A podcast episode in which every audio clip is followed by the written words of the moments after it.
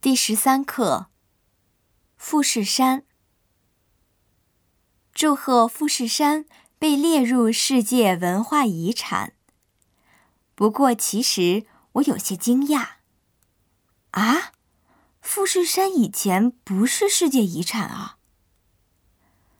不只是我，我身边久居日本的外国人也都这么说，还以为早就是了呢。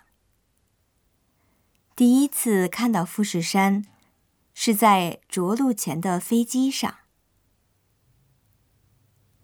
虽然在电视和照片上看到过很多次，但从上方俯瞰还是第一次，所以感觉有点微妙。在东京，有很多地方都叫富士见这个名字。从这点。也可以看出日本人对富士山爱的有多深了吧？中国也有很多世界遗产哦。我去过的有长城、北京故宫、颐和园、山东的泰山等等。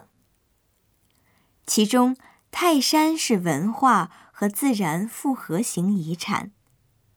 真希望美丽的富士山。有一天，也能被认定为复合型遗产。